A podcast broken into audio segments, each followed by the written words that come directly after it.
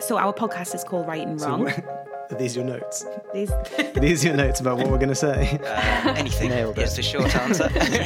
so, how many novels did you not finish? Oh my prior god, so many. It was perfect. What's she talking about? This is nonsense. Ooh, a spicy question. I love it. This is it, guys. The big secret to getting published is you have to write a good book. you heard it here first. Hello, and welcome back to the Write and Wrong podcast. I'm Jamie, and joining me today is Megan Carroll, literary agent at Watson Little. Hi, Megan. Welcome to the show. Hello, hi. Thank you for having me. Oh, it's my pleasure. How's uh how's it going? It's not too bad. It's uh it's a very busy time in the publishing calendar at the Mhm. moment, so full on. Yeah. Uh, but good. Positive. Busy's good. Busy's good. Let's um let's talk about your your journey in publishing. What was your path to becoming a literary agent? Where did it begin? Um well, uh in truth I didn't know what literary agents were Mhm. at all uh, when I was at university doing English, obviously, as, as so many of us did. Yeah. Um, I didn't know anything about literary agents. I, I mean, looking back, I probably should have assumed that there was some type of role that was selling these books to publishers. I don't know what I thought was going on, Yeah. um, Yeah, but I, I didn't really know anything about it at all. And I kind of had, I had a sense that I wanted to work in publishing, but I was relatively open about what role that might be. And Mhm. um, after graduating, I applied for a lot of jobs and was unsuccessful in many. Um, and I spotted a work experience placement at Watson Little, and I, I kind of applied in a sort of blind desperation for any kind of role, not really knowing what I was getting myself into. Hmm. Um, and then I kind of just stayed there for since that time, and I didn't leave. Oh, okay. I, I well, I had a brief three months at another literary agency um, to kind of confirm what I thought I already knew, which was that this maybe was the option for me. And then I came back, and I've been there ever since. Oh, okay. That was Caroline Sheldon. Your your brief. Yes, yeah, brief. it was, yeah. Okay. So you never thought about was it the sort of writing was that something that kind of drew you towards working in publishing or did you just want to work in the industry? I just wanted to work in the industry. I mean, I'm I'm not a writer. I'm, Okay. I'm a useless writer. There'll never be an announcement in the bookseller about a book that I've secretly written and sold for, for any money. I'm writing is not really my thing. Hmm. Reading always was, and I kind of thought, is there a way to do a job that I will hopefully, fingers crossed, on the whole, enjoy? Mm-hmm. um, and it was kind of just that. And I thought about editorial, um, and I thought about marketing. You know, loads of different parts of publishing. Really, literary agencies was not on my agenda. Um, but yeah, I know I wanted to be in the industry, not as a writer, but sort of as a facilitator of of writers, perhaps. Yeah, yeah, yeah. And you do do. I mean, as an- the the role of an agent now involves, for the most part, editorial as well. It does, yeah. Yeah, and you do. Do you also do editorial outside of your work as an agent, as a freelance thing? Uh, sometimes I do, yeah. And I mean, I, less so depending on how busy I am. Sure. um, with with the agenting side of things. Mhm. But it is it's one of those skills that I think you need to continually um, train. It's like a muscle, I think, and you need to keep yourself in that mindset. And each project is edited kind of really differently, so I, Yeah. I like to keep my toe in there, Oh, okay. either through my sort of full time role or or in other ways. I get that because editing feels like even though you need to give space between each book, everything you work on, it, yeah, it feels like something that you would be rusty at if you didn't do it for very long. Yeah, I think it would it would feel like quite a, a task to get your head back around what a big edit looks like if you Yeah. were separating that out by a long time. I mean, there's so rarely a long time between them, but but sometimes, occasionally, as, as rare it is, there is. Yeah. So going back to your path, which is quite neat uh, through, through publishing, it's it's really Watson Little, and then you you dipped a toe somewhere else, and then went back to Watson Little. Mhm. You started out as an intern, then you became an assistant, and then you became a literary agent. How many sort of how many years was it? How long do you work sort of in the industry before you reach a point where you can become a agent? I well, for me, I started in 2014 at Watson Mhm. Little, and I think it was 2018 maybe that I was made an associate. Um, but I was Okay. doing associate esque tasks sooner than that. I think publishing is a bit of a not bad for that kind of thing, but I think it's just kind of happens that you are working ahead of the job that you have perhaps and for a couple of months before you kind of get it. So it was it was maybe three and a half years or so, and then I was starting to take people on. Then became an associate for uh, for two years, I think, two or three years. Now I forget what what years it's been. I mean, the last two have felt like all- very odd. forgotten what year it is. Um, and then yeah, full time agenting from from I think September 2020 okay. Um, as just a full time agent and and just doing Right. that all the time.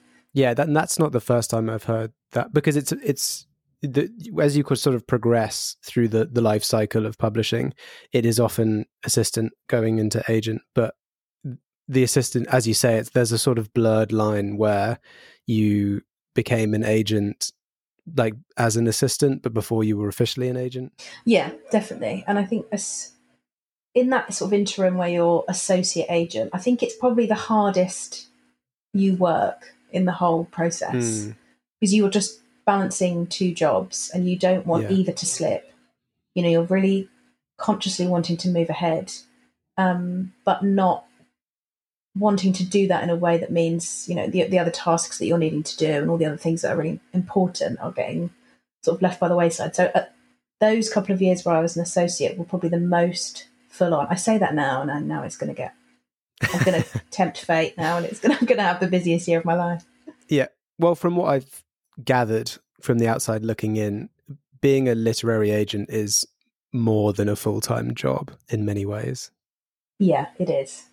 Someone should have told me that at the beginning. Maybe that would have been useful information to know early doors. Yeah, yeah, hundred percent. Because it's easy to forget for um, writers and people submitting that you reading scripts and uh, manuscripts and things to as prospective new clients that is sort of not the the core of your role. Your the core of your role is to look after the clients you already have. Definitely, yeah. Um, Yeah. yeah. you need to prioritize different things, and taking on new authors is not always very high on that priority list, depending on you know all the other things that are going on. Um, But yeah, Mhm. your clients are the priority, and I think that's that needs to be the case. Otherwise, why would anyone new want to be on Yeah, your exactly. list if you weren't prioritizing your clients? You you don't want to get them in the door and then think, oh, I've done my I've done my job now. I've got you on the list. And now I can find someone else. Yeah. move Yeah, on to yeah, the next new thing. um, but yeah, it's a lot of a lot of prioritizing um, your existing clients, which is you know what what we're doing it for. We want to work with those people and and get the best for them. Um, yeah, But yet, it is it is more than a a nine to five because it's really difficult to switch off. I've found, and the longer I do it, I, every time I read anything in the newspaper or I see something on the news or see something online, I think, oh, could that be a book? And I think maybe switch, please switch that off. Please just enjoy scrolling mindlessly on social media like other people can. But I'm just constantly thinking, could that be a book? Could that be something? Should I email that I person? yeah, yeah, yeah, yeah. I get that just just just listening to music or you watch uh, watching something on television and you're like, oh, what if this was slightly different and then that was a whole other story. Yeah, exactly. Yeah, it's really difficult to switch that part of your brain off. So are you you you mentioned that writing's not for you, but but you do do editorial. Mhm. Are you quite hands on with your clients in terms of the editorial? It depends. It depends what they need, but yes, Okay. um, I can be. If, if if something needs, you know, a couple of goes before we send it out to editors, then I'm very happy to do that. Um, I try not to do too much and get them kind of quite fatigued by the whole experience because it Yeah. will be happening when we sell that book again. You know, they're going to go through another few rounds. They're going to have another opinion, and I try to gauge when is the time where they feel happy and confident about it, but there's still some gas in the tank for them to go a little bit further with somebody in the next round. Um, so it's quite a delicate balance into you don't want to go too far and sort of have them go, look, if you sell this book, I just want you to know I, I now hate it and I'd like to never look at it again. That's you've gone too far if we're there. Yeah. Yeah. Scale yeah. it back. That that's Zadie Smith, right? Zadie Smith hates her old books. I can see how people do. I really can. Yeah. Yeah. because yeah, yeah. you by the time it comes out the amount of times the author has read that book is just so many you know it's countless it's more Mm. than i think you'd ever think and you don't you don't get to a point as well where you think okay it's word perfect i don't want to change anything that's instinct is still there you'll still look at it and go oh no i hate that bit and oh i wish i'd Yeah. changed that and oh that word's in the wrong place like, so i can see why they just authors just need to be like i can i need to leave that book now i can't I just can't look at it again. I need to just pretend like it didn't happen and move on. I mean, I'm sure not all of them feel that way. I was actually talking to a couple of my friends yesterday who uh, both of them have one book out, and they they were saying that um, one of them said that she had never read her own book like as uh, in its book form because she's too terrified that there would be something wrong or something that should have been changed or there's just literally just a typo or something. Yeah, I can believe that. I can believe that. It must because it's too late then, and you just think, yeah, oh, exactly. Yeah, and you've read you've already read it a thousand times. Yeah, So and you probably don't even see the typos because you know what word should be there, yeah, yeah, yeah, yeah. yeah. and other then- people and point other them out people in Amazon yeah. reviews really helpfully, and you think, I don't need to know that. Thank you. Yeah. yeah, if you find a typo, don't tag the author Don't and tell the them that there's a typo. There's nothing they can do about it. No, and it's so it will play on their mind forever. hmm Just Yeah. le- just leave them in blissful ignorance of any typos. if anything, let the editors know, let the publishing house know so they can change it in a reprint. But goodness, don't tell the author. Yeah, exactly. Tag the publishers in it. They probably won't do anything about it, but No. they might. um, let's move on to uh, submissions. This is Mhm. something I always like to ask um, agents when when they come on the show. The submission package at Watson Little is um, pretty in line with industry standard. It's the cover letter, the synopsis, ten thousand words for fiction, and then non-fiction is the usual details and, and sample stuff. When you receive a submission, what order do you go through it, and where do you attribute the most weight? so I will read the cover letter first Uh-huh. um, to sort of assess first if it's something I'm looking for. I mean, as as much of information as we put on the website as to what we're looking for. Some people still just think, I know you haven't asked for X, Y, Z, but I thought my book might be the thing that tips you over the edge. Um, so I read the cover letter first. One to get a sense of if it's something I, I want to look for and if it's something I'm keen to see. Mhm. And then two to get a sense of okay, what is it? What book is it you're pitching? And if it's like this is a romance, this is the you know, these are the characters or this is a YA fantasy. Get a sense of okay, what book is it that they're about to deliver to me? And then I go on to the sample chapters and think, okay, are they delivering what they what they promised? Are they are they giving me what they've pitched? And then if I get to the end of the sample chapters and I like it, if I really, really like it, then I don't look at the synopsis. Because oh. I want I just want to read spoiler free kind of reading of the full Yeah. manuscript. If I'm sort of I like it but I'm I'm not sure how it's where it's going and I just want to check, you know, what what the end story might sort of pan out as, then I'll look at the synopsis. Um, but the synopsis always last. Always, always last. Okay. Are there any sort of really great things that you like to see in a cover letter that really sort of help you gauge where this submission is going? I really like comp titles, comparison titles, and I think, Uh-huh. and I say titles, but they can really be anything. I mean, I've, a lot more people in recent years have been using TV series and movies, um, you know, all sorts of different types of storytelling to to compare and to sort of place it somewhere in a wider readership. And I, they're really useful. They're always useful. Um, they're not as useful when you sort of say, "Oh, this is George Orwell meets, you know, something else that's been out for years and years," and you think, I, doubt, I highly doubt that it is any of those things. But also, give me something slightly more recent, you know, something that people have bought in the last couple of years, maybe, and that's on the shelves now. Um, but Sure. comp titles are always really useful, and a sort of as boring as it is, like a short, hooky pitch, but but Mhm. that's really only when it's a genre. You know, it's a is it a crime? Is it a th- Is it a romance? Is it something really clean cut that's going to fit into a genre in the way that you'd expect? You know, Yeah. with a romance, the two people have to get together. If they're not doing that, then you're not delivering what I what I think I want from this. Um, okay, yeah, so a pitch, yeah, that's kind of important. I mean, I the cover letters that come through to our submissions are also different. That you kind of, as an agent, you just have to kind of think, I've got to take each one as it is. You know, the information that this author is telling me is is important to them. Let me see what I can get out of this cover letter. I don't really mind if it's there's loads of different elements to it, or you've added extra information, or you've not. Maybe if you haven't put in comp titles, that's fine. But I just kind of look for what is this book about? You know, what is who are the characters? What is the reason why I should care about them or want to read more? And that I suppose that tends to come through in the pitch or an mm-hmm. interesting comparison. I mean, the best comparisons are ones that are like really insane books that are not at all alike, or like a ran- really random film meets a book, and you think, what? How? Those always make me read on when I'm like, what? yeah, yeah. I get yeah because you're like I don't see how this could work. yeah, but, I, want I you want it. me. Yeah, I want it Yeah. to work. Please show me how. Yeah, yeah, yeah.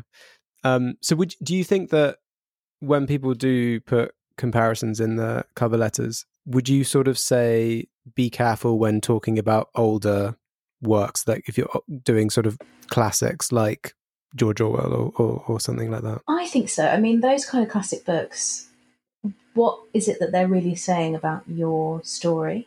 Um, because Hmm. they're so of their own type. You know, they're not. What is it about that book that you are using as your comparison? Is it that it's dystopian, in which case use something more recent? You know, is it some kind of character thing? Is it a style thing? If the it's so difficult for us to gauge, what is it Yeah. about?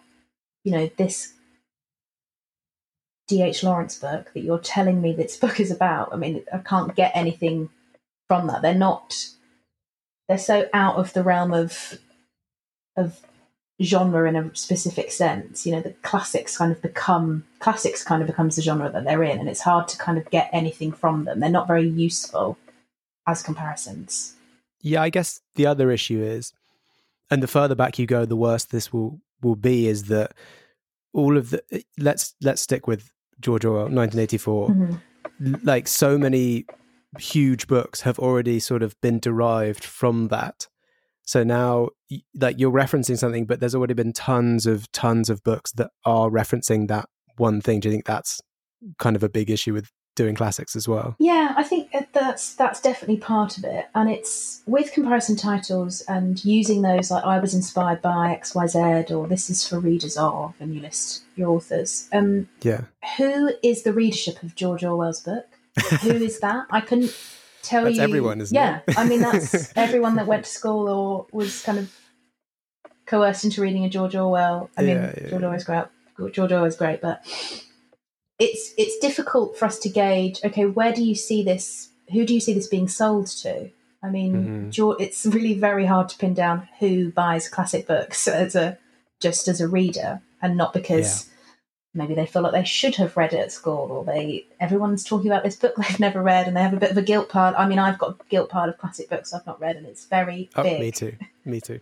I shan't reveal any of them but it's it's difficult to gauge who they see at the end of the the line of you know between us and between a bookseller and a bookshop you know Mhm. george orwell is just not a very easy indication as to where you feel like that book is being placed into someone's hand at the end Yeah. Yeah, I guess uh, one way you could look at it, it's a bit sort of um, corporate, is to say, you know, what is the brand? And then you look at someone like George Or- Orwell, or, you know, go even crazy with it, say Shakespeare. Mhm. It's like, but what is Shakespeare's brand? So, like, if you're comparing yourself to that, what does that mean for a brand? Whereas you can take a modern author like Stephen King, and it's quite clear what his brand is, who his readership is, where the books are being sold, this, that, the other. Yeah, exactly. And you can and you can use big names. I mean, there's there's no Mhm. problem with using big names, um, like Stephen King. But it does. The issue with it is that then you're putting yourself directly in contrast Yeah. to someone of that vein, which is difficult for then when that agent reads your sample material. If the only names you've given them to consider in line with yours is, you know, people like Stephen King, it's going to be difficult for you to be Stephen King in that moment, Sure. unless you are amazing. Which- Unless I found the next Stephen King, which case I'd be delighted and I'd be just thrilled about it. Um, but just put yourself in line with people where you know you want to make your sample material look incredible and look like it's it is really hitting those spots and it is going to be for fans of these readers and that's not to say that you know stephen king is is miles better than someone with one debut book that you use as a comparison but he's such a juggernaut it's Yeah. it, he's he's you know he's gone beyond you know he is a brand as you say it's it's such a big thing to kind of compare yourself to um, Yeah. so it's difficult to kind of put that into context when we're trying to look at a submission and judge okay who will buy this Yeah, yeah, yeah. So with yeah, so basically with comparisons, think about what you're doing. Don't go too big. Don't go too old. Um, give it some give it some good thought. I wonder if we could uh, going back to the the, the submission bit at 1st Mhm. I wonder if you could shed some light on something for me. Uh, why is it that, and it's a pretty standard throughout the industry. Why is it that in the submission package, most agencies ask for ten thousand words and for fiction, and not simply the full manuscript? That's a good question. And I, some when I'm enjoying a manuscript, I think, oh god, I wish I didn't have to then request and wait for the rest of this because I could then just Yeah. read as my heart desires. But I think purely on a logistical standpoint, ten thousand. If the expectation is that we'll read ten thousand, it's just a lot easier for us to Mhm. to get through those submissions. Um, and make those decisions slightly quicker. Before Shopify, were you wondering where my sales at? Now you're selling with Shopify, the global commerce platform supercharging your selling. You have no problem selling online, in person, on social media, and beyond. Gary, easy on the cha-ching. oh, sorry, but my Shopify sales are through the roof. Start selling with Shopify today and discover how millions of businesses around the world use Shopify to ignite their selling. Sign up for a $1 per month trial period at shopify.com slash listen. Shopify.com slash listen. I mean, we get so many submissions. Um, we, I was talking to my assistant the other day, and she she thinks we've had about two hundred a week since the start of this year, which is kind of It's a lot of reading. insane. and I think if the expectation there was that you you could send your full, I think people would expect and want a lot more feedback than we maybe have time to offer. And sure. it would be difficult for us to kind of manage our time into into reading all those things because the there are a lot of submissions that we'll read and we think, yeah, this is you know this first ten thousand is good, you know, it's, and we'll be umming and ahhing, and you know some decision will be made whether we request that full or we don't request that full based on lots of different things. yeah. And I think if we had loads of fulls, I mean, uh, the guilt I have when I have fulls that I know I've been late on is so large that if I had that for every submission we receive, I don't think I'd ever sleep or get anything done because I would Yeah. just be so. I mean, you. It's hard enough sort of saying no to someone with ten thousand words. I think I'd find it even more difficult to to reason no if they'd sent me the full. So I think I mean I don't know who started it. This sort of standard. This is this is what you send. I was talking to Jo Moult Mhm. from Skylark, and at Skylark they just asked for the full straight up. oh wow! Yeah, and I, so I said to her, I was like, "Oh, well, that's not in line with the standards. So what? Why is it that way?" And she said, "Well, it just cuts out lots of steps, and in the end, we read as much as we need to. So as long as you, I guess, as long as you, the the worry is that if you, you say ten thousand, you're sort of making a promise, and you're like, I'm going to read this ten thousand words, Yeah. but you, realistically, you don't need to read a full manuscript to know if that's not going to work with, you know, how your list or, or or whatever it is. Yeah. So I just thought it was interesting. Um, and she thought that the reason that it exists and it is the standard, which makes all the sense in the world, is that before we did everything on email, it was just blocks of paper, right? So 10,000 Oh, is yeah. a reasonable wedge of paper to deal with in the post, I guess. I thinking about it, yeah, the, the it used to be post. We only, I say recently, I mean it was several years ago recently. We a few years ago, I remember us putting on the website that we were not accepting in post submissions anymore, and I Mhm. didn't really at the time because I started in 2014, so it wasn't it wasn't like we were receiving loads, but God, yeah, I mean, Next was 50 years old, so there must have been a time when they were receiving that volume of submissions physically, and I suppose yeah, by not asking for the full, you're at least cutting down the amount of posts you're receiving by just having 10,000 words. or like just being able to fit it through the post box. Yeah, I guess, just just it must be a nightmare. Yeah, yeah. But she she was saying they they love she loves that because if she it kind of as you said it kind of skips a step Mm. when you when you read the ten thousand words and then you're like oh now I have to request the rest and that's like a day or two before you'll get that. Yeah, and you kind of lose that momentum. Um, Mhm. Not always, and it- obviously you can get it back. I mean, part of our job is to read things a million times and still have the same amount of enthusiasm for it every time. But there are times where I've emailed for a full, and maybe the author's on holiday or something like that, and I get out of office and I think, oh god, I've got to wait for however many days, and I just keep sort of checking my emails obsessively, which must be Yeah. exactly what they're doing on their Yeah. end when I, when they're sending out a submission. So maybe that's good Yeah. that we get a bit of a taste of our own medicine. Yeah. Okay. Well, that's yeah, it's interesting. Um, interesting to hear your career, uh, publishing as an industry. Do you have any advice for publishing hopefuls, people to people looking to start a career in in that world? To sort of get in, to sort of get yourself in there. Yeah, foot in the door. I mean, it's tricky. It's very tricky because there's so many people wanting to work in publishing, and I think Hmm. it's it's changing somewhat. But there was a, a very long time where it was very London centric, and so geographically there was a bit of a barrier to getting in, um, which I think is is changing now. I would say we recently interviewed for an assistant actually at Watson Little, and I'd say the best thing to do is to kind of really immerse yourself in the industry. Just get you know get your hands on the bookseller, read Yeah. those articles online, get a sense of what is going on and what the state of play is as as best you can. You know, we saw a lot of people that had interned at loads of places that hadn't really done any of that, and it was it comes down to sort of a, a passion for what you want to do and as, as sort of boring as that sounds just really lo- really love it and and show that. And i think on a logistical level there's so many different things to join sort of society of young publishers and there's loads of different um, groups and forums that you can be a part of. And Yeah. I there's a huge facebook publishing hopefuls facebook group which obviously i can't join and snoop in because i would know that i wasn't publishing hopeful.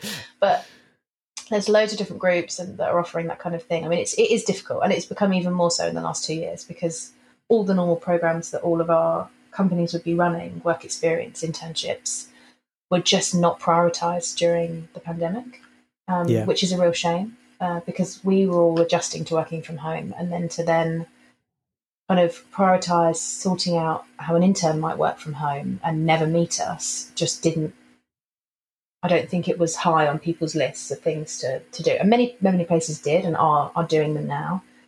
Um, but it's I think just keep banging on lots of doors and maybe think about other routes in, you know, as I did however many years ago, not really knowing what agenting was. Think about different routes in. I think editorial is is going to be hard. I mean, it just is Yeah.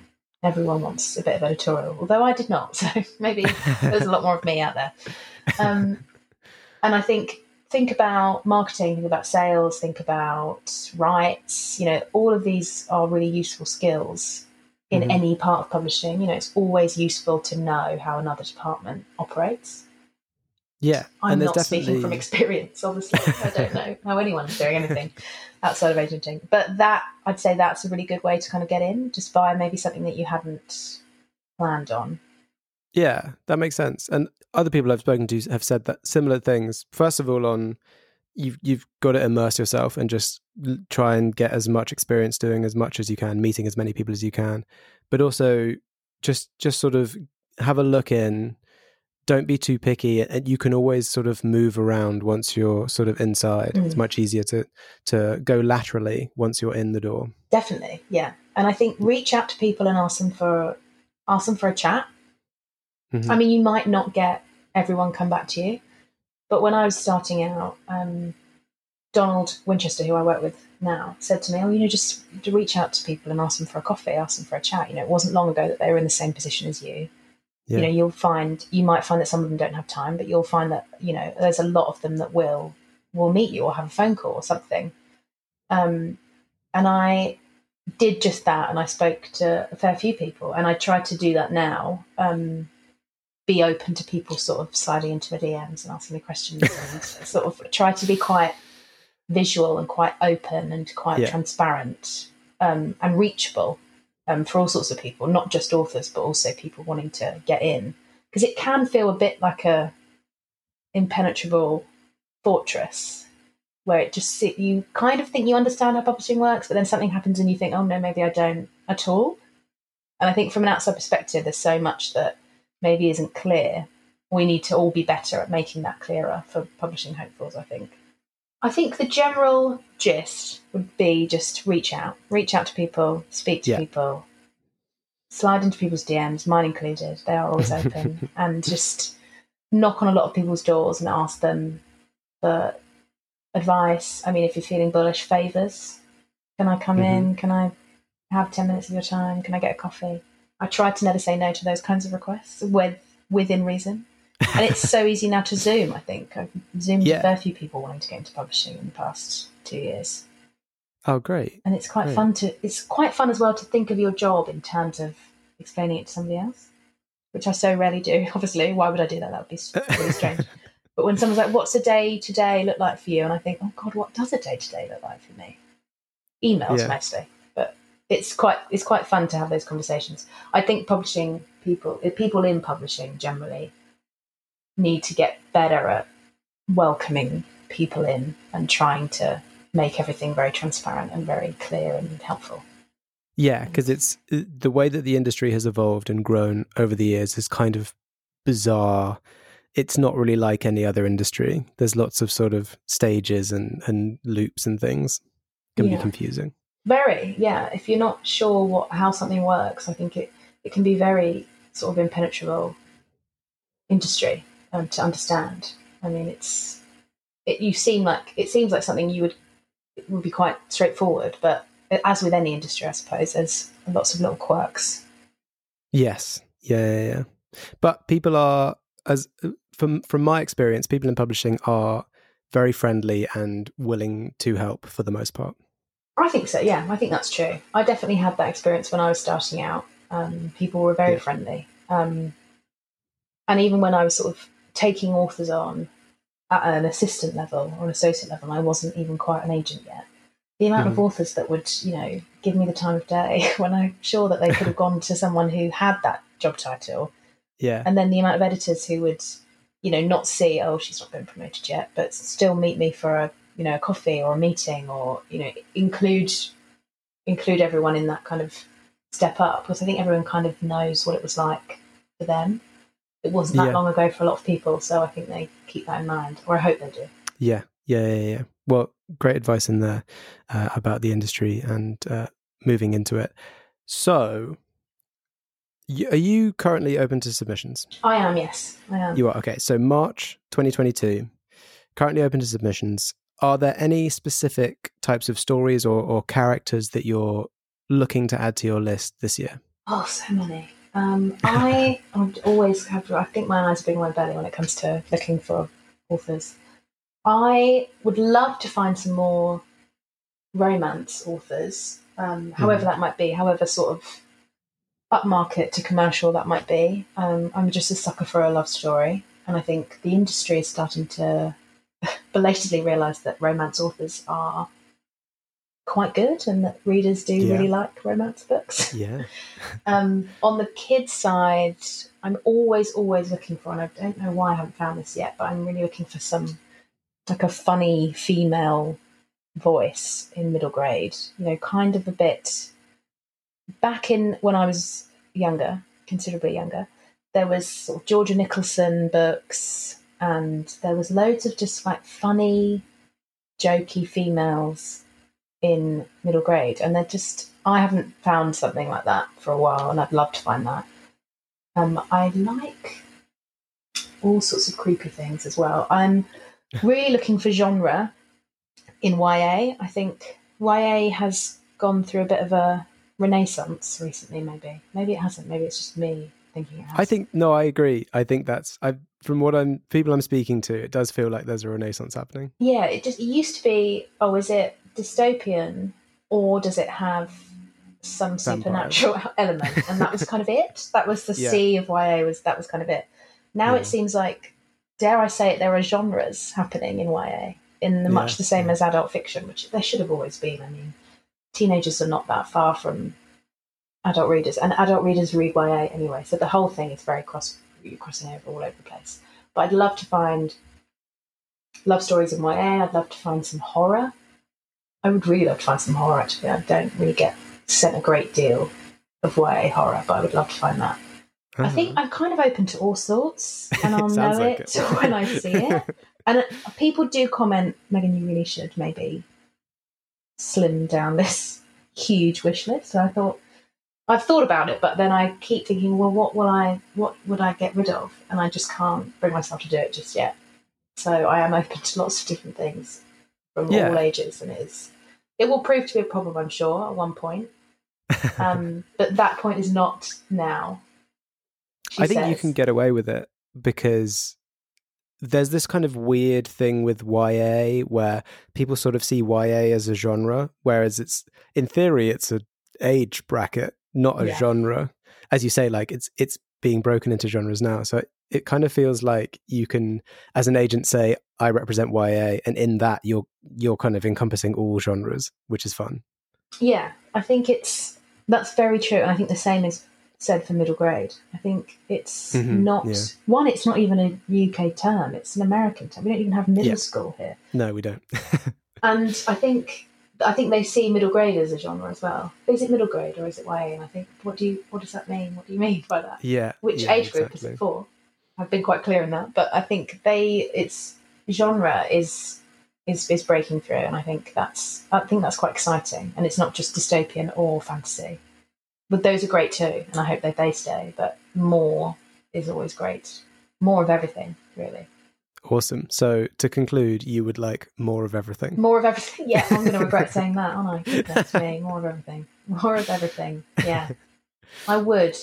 It's um, my list is too is probably too big. Not big as in too many people, but too, Too wide. wide reaching. Yeah. Okay. Um, well, that's but cool. I quite like changing changing it up each day. One day I'll work on a non-fiction, one day I'll work on a kids book, and another day I'll work on a horror for adults. I mean, it's quite fun doing it that way. I think Well, she says. she says, "Oh, I mean, as they say, variety is the spice of life." well, So indeed, exactly, and that's kind of I've really taken that to heart with Yeah. building my list. Variety it must is it must keep it exciting. It does, yeah. different stuff. Full on, but yes, exciting. Yes. um, brilliant. Well, I hope that's helpful for anyone looking to submit to you. Uh, and that brings us on to the final question, which, as always, is Megan, if you were stranded on a desert island with a single book, which book would you take? Can't begin to tell you how much I hate this question, and I'm sure every agent that you've spoken to has probably said that. uh, most of them, yeah, yeah. I think I've I've given lots of agents sleepless nights thinking I truly, and I've actually I've asked so many people, and they've not really been not very helpful. And I've thought about I thought about trying to cheat and trying to get someone's entire collection. And my assistant Kira was like, "You know, I don't think you can do that. That's not that's not the game we're playing." People here." are always trying to cheat. You can So tell me like- what it would be, and then ah, and then pick even that even that I couldn't decide. Even that I was Oh, like, okay. I still don't know. I was like trying to make it easier for myself, but actually ended up being more difficult. I, part of me, the weird weird thing is that the one book that came into my head, and I think more because I think it would be funny to read it on a desert island, was Lord of the Flies. And I thought that would be a fun book to read in that setting. It would be a very meta experience and quite odd. Yeah. But also, it's very short, so I don't know that that is maybe the option for me. It would take me about two hours to read, and then I'd be like, and now what? Yeah, now read it again. And there, yeah, and then back again. Maybe, I think I'd probably get quite a lot out of it, but maybe in a more what not to do on the desert island and what to do. And then You'd I be by yourself as well, I- so it wouldn't be that relatable. it would be it would be I think it would be quite a fun read in the in the night times particularly. Um, I then I thought, okay, what would I? Then I kind of went through. Oh, there's loads of huge, huge, thick books I've never read, and should I maybe pick one of those? And then I thought, no, that's so boring. What if I Mm. don't like them? Yeah. And then I came back to kind of like classics, and for like comfort, it's probably going to be maybe a Jane Austen, which is so boring, but that probably will be what I choose. there's a re- there's a I'm- reason that like Jane Austen is so kind of loved and just comfortable. You know, yeah, it's, it's I just think, great. and I think it's one of those. She's one of those authors that I could, if I wanted to read it as a straight love story one day, I could Yeah. do that. But if I wanted to read it as a real satirical, isn't the way the world works a disgrace? You could read it like Mhm. that too, and I think you Yeah. could read it in really loads of different ways. Yeah, So I was thinking about that, but then I also then thought which one, and then it, I went down a real rabbit hole of different options, and I was like, oh, is it going to be Emma, or is it going to be Pride and Prejudice, or is it going to be Sense and Sensibility? I think maybe, oh, maybe Emma, uh huh. Yeah, maybe. I mean, I really just dislike this question, Jim. If you'd asked me the next, and I think I'd have a different answer every single day. yeah. Oh, I feel the same way. Yeah, I'm always asking people, but that, if if anyone asks me, it's like, well, it depends on the week. You know, Yeah, it depends on the week. It depends on the mood. yeah, depends what I've just Um, read as well. A lot of time that yes, affects it. yes, exactly. So it would either it would either be Emma or Lord of the Flies, depending on my mood, which is quite Okay. a combination yeah. of books. An interesting range. Yeah, I think so. That's great. Well, I like that. I like how thoroughly you thought about it. Um, I did- I'm still thinking about it. I'm still not even Still thinking about it. You'll continue thinking about it till the rest of time. well, thank you so much, Megan, for coming on uh, the show and, and sharing your experience with me and everyone listening. It's been really great chatting with you. Pleasure, my pleasure. Thanks for having me. Oh, it's such a pleasure. And for anyone listening, if you want to keep up with everything that Megan is doing, you can follow her on Twitter at Megan A. Carroll, and that's two R's and two L's, or go to her website, megan-carroll.com. If you're thinking about submitting, head over to Watson Little's website for the, the detailed submission guidelines, as well as their full list of agents. Um, and make sure that you do follow the guidelines because you wouldn't want to fall at the first hurdle. Uh, to make sure you don't miss an episode of this podcast, follow us on Twitter at Write and Wrong UK or on Instagram at Write and Wrong Podcast. Thanks again to Megan and thank you to everyone listening. We'll catch you on the next episode. Shopify helps you sell at every stage of your business. Like that, let's put it online and see what happens stage. And the site is live. That we opened a store and need a fast checkout stage. Thanks. You're all set. That count it up and ship it around the globe stage. This one's going to Thailand. And that, wait, did we just hit a million orders stage? Whatever your stage, businesses that grow grow with Shopify. Sign up for your $1 a month trial at shopify.com slash listen. You've worked hard for what you have your money, your assets, your 401k, and home. Isn't it all worth protecting? Nearly one in four consumers have been a victim of identity theft. Lifelock Ultimate Plus helps protect your finances with up to $3 million in reimbursement. Lifelock alerts you to identity threats you might miss. And if your identity is stolen, your dedicated US based restoration specialist will work to fix it. Let Lifelock help protect what you've worked so hard for. Save 25% off your first year on Lifelock Ultimate Plus at lifelock.com slash aware. Terms apply.